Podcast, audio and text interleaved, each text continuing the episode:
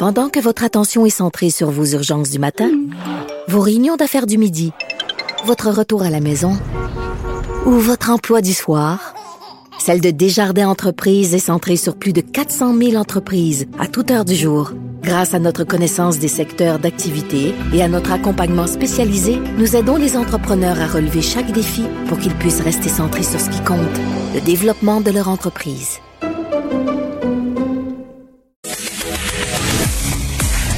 Pierre Nantel. Pendant que vous êtes sous les draps, on vous explique comment les acteurs de l'actualité se sont mis dans les beaux draps. Vous écoutez Pierre Nantel.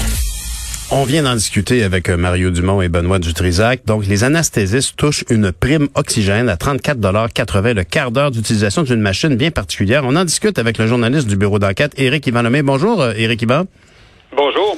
Alors, euh, c'est sûr que votre article et, et, des informations relatées, entre autres, dans l'enquête de la vérificatrice générale, font sourciller tout le monde. Comment ça se fait que cette, euh, cette prime-là, qui est discutée quand même depuis un bon bout de temps, n'a toujours pas été modifiée? C'est la, la, question parce que, comme vous le disiez un peu plus tôt, il y a des médecins qui exagèrent on comprend que les médecins doivent être payés pour euh, surveiller l'appareil qui s'appelle l'ECMO, mais euh, présentement, il y a des médecins qui touchent jusqu'à 3300 dollars par jour, même quand ils dorment, pour euh, faire l'assurance de ces appareils-là.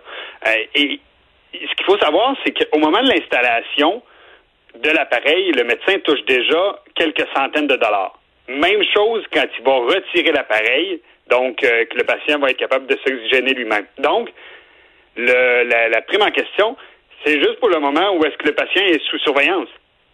Donc, il y a quelque chose d'un peu aberrant dans, dans, cette prime-là. Mais Eric Yvan, euh, quand moi je, je suis peut-être pas le, roi des mathématiques, mais quand même, comment on peut aller jusqu'à facturer 3340 dollars quotidiennement quand on a un tarif de 34,80 du quart d'heure? Donc, je fais un calcul rapide, là, grossièrement 130 dollars de l'heure.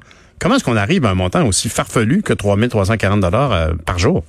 On fait fois 24 et, et ça c'est sans, sans, fois 24 heures et ça c'est sans compter la majoration.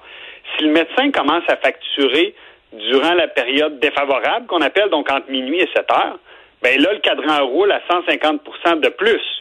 Donc on a vu l'an dernier euh, on avait rapporté ça, un médecin qui lui facturait 8000 dollars par jour. Donc, qui avait touché la, la coquette somme de 54 000 dollars en huit jours. Et c'est ce genre de facturation-là qui avait sonné euh, euh, l'alerte du côté de, la Régie d'assurance maladie il y a déjà euh, quelques années, en 2015.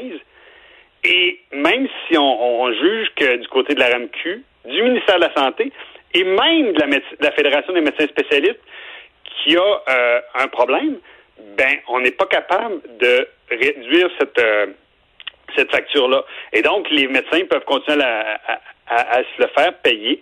Et donc, euh, c'est un petit peu ce que la vérificatrice disait. Là. Il y a une prime qui est identifiée en 2015. Il y a des discussions avec le ministère, avec la Fédération des médecins spécialistes. Et en 2021, on est encore en train de discuter. Bon, là, on nous dit, on espère pouvoir l'abolir d'ici la fin de l'année. Mais moi, Éric Yvan, j'ai pas lu euh, le rapport de, la vérificatrice générale Guylaine Leclerc, mais on, peut se dire, est-ce que pendant la pandémie, parce que premièrement, des montants euh, pareils, c'est par machine, donc s'il y a deux machines installées, la facturation est fois deux. Exactement. S'il y a deux patients. Hmm, ben c'est ça. Alors, est-ce qu'on peut imaginer que pendant la pandémie, cette machine-là a été beaucoup utilisée? C'est sûr qu'il y a un effet pandémie. Mais ce qu'il faut savoir, c'est que l'explosion dont on parle ce matin avait débuté avant la pandémie. Et donc, on est passé d'une euh, facturation pour une centaine de médecins là, de 2,8 millions à 4,6 millions. Mais ça s'est pas fait juste durant la pandémie. Il y avait une partie de cette augmentation-là qui avait déjà eu lieu avant le, le, début de la pandémie. Mais oui, il y a eu une utilisation accrue de, de, de cet appareil-là euh, durant la pandémie. Puis on remet pas en question la, la, rémunération des anesthésistes pour s'occuper de, de, pour pour euh, pour l'ECMO. Il n'y a mm-hmm. a pas d'enjeu. Le problème, c'est quand le médecin a branché l'appareil, qu'il l'a ajusté, tout est beau, et ça fonctionne bien. Là, il donne ça à un perfusionniste ou à une infirmière, donc qui, qui va veiller le patient. Puis lui, il s'en va faire autre chose. Il peut même facturer d'autres. Euh, d'autres installations. Mhm, mhm. Et pendant ce temps-là, il s'en retourne chez lui, il va à ses occupations. Et si le patient est sous ECMO pendant 4, 5, 6, 7 jours, ben lui, l'argent roule. Puis c'est ça qui n'a pas de sens. Euh, ce qu'ils veulent changer, c'est permettre que le médecin touche l'argent quand il va brancher l'appareil, quand il va le retirer, et si là, à intervenir durant que le patient est branché. Ce qui serait logique. Ben vous, et moi, on est payé si on fait quelque chose. C'est ça. Euh, tu sais, bon, oui, il peut y avoir des primes de garde, mais c'est toute qu'une prime de garde. Là, ben 3300 dollars par jour, euh, il y a quelque chose qui, qui mais Éric Yvan, dans, dans, votre article, vous, vous, vous, rapportez aussi les propos de Anne-Louise Chauvette, donc euh, qui est euh, la directrice des communications de la Fédération des médecins spécialistes du Québec, et qui explique, elle dit, c'est une complexité bureaucratique. Il y a 12 000 codes d'actes dans le manuel de facturation, parce qu'on oublie souvent, nos médecins travaillent par facture. Chacun des médecins qui participent au régime de santé publique euh, a une forme de comptable à qui il transmet les différentes interventions qu'il a faites. Exactement. Et, ce qu'il faut savoir, c'est qu'au début des ententes entre le gouvernement et les médecins spécialistes, il y avait 500 codes d'actes.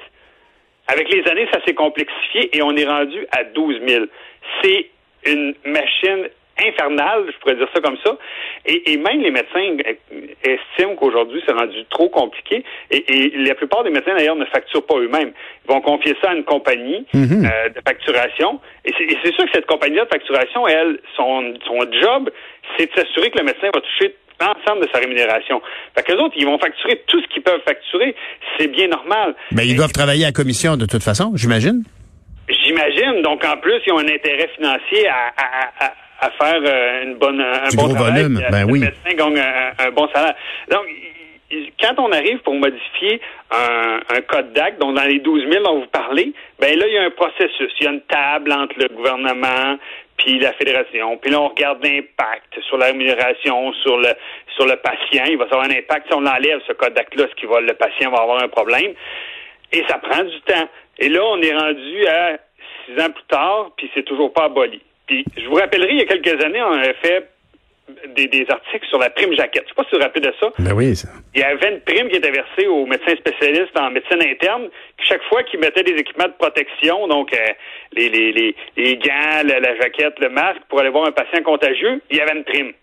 Et cette prime-là avait été avait scandalisé tout le monde.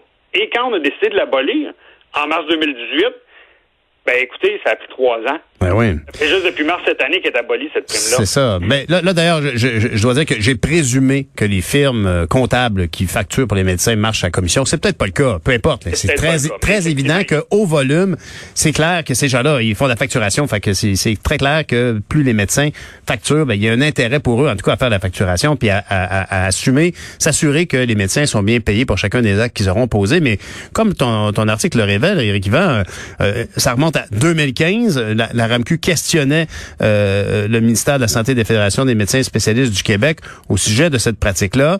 En 2017, la RAMQ a fait un suivi auprès du ministère. En 2018, un autre suivi de la RAMQ. 2019, un rappel au ministre qu'il faudra faire quelque chose. 2019. Donc, on est probablement juste avant la pandémie.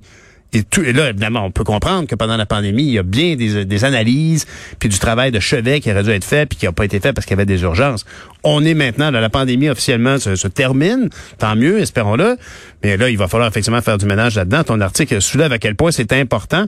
Euh, il y a tellement d'argent là-dedans. Et, et, et ton, ta note de bas de page sur euh, le, le, délai aussi dans le cas de la prime jaquette, c'est un peu révoltant quand on calcule les coûts que ça implique. Ben, faut comprendre, là, c'est qu'on paye bien nos médecins, il n'y a pas de problème. Mais qu'on les paye pour de quoi qu'il y a de l'impact sur le patient. Et, c'est ça qui est important. Payer un médecin qui est chez eux et à rien faire, ça n'a pas de sens. Il y a tellement de soins à donner aux patients au Québec, je peux pas croire qu'on peut pas payer des médecins pour des soins qu'ils donnent. Puis ce genre de prime-là, il n'y a pas sa place. Exactement. C'est ça qu'il faut qu'il soit, euh, qui, est important à retenir. Puis je veux être clair, là, euh, c'est normal qu'on paye les médecins. Puis durant la dernière année, les anesthésistes ont travaillé très fort durant la pandémie. Là, il n'y a pas d'enjeu là-dessus. Mais on pas il n'y a pas de, même la Fédération des médecins reconnaît qu'il n'y a pas d'enjeu sur le fait qu'on n'a pas peut-être pas nécessairement à les payer aussi cher. C'est ça. que, même eux en conviennent. Donc, il faut démêler ce grand spaghetti comptable. Merci beaucoup, Éric Yvan Bonne journée. Plaisir. Merci, Éric Yvan qui est journaliste au bureau d'enquête.